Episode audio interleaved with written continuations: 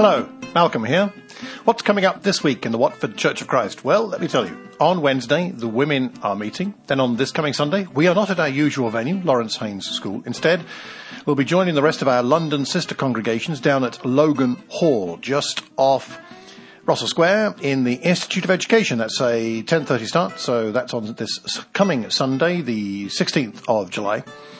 And then the following Sunday, we will also not be at the school because we instead shall be at the Cassiobury Park Bandstand in Watford for our outdoor church service there combined with the northwest region of the London Church.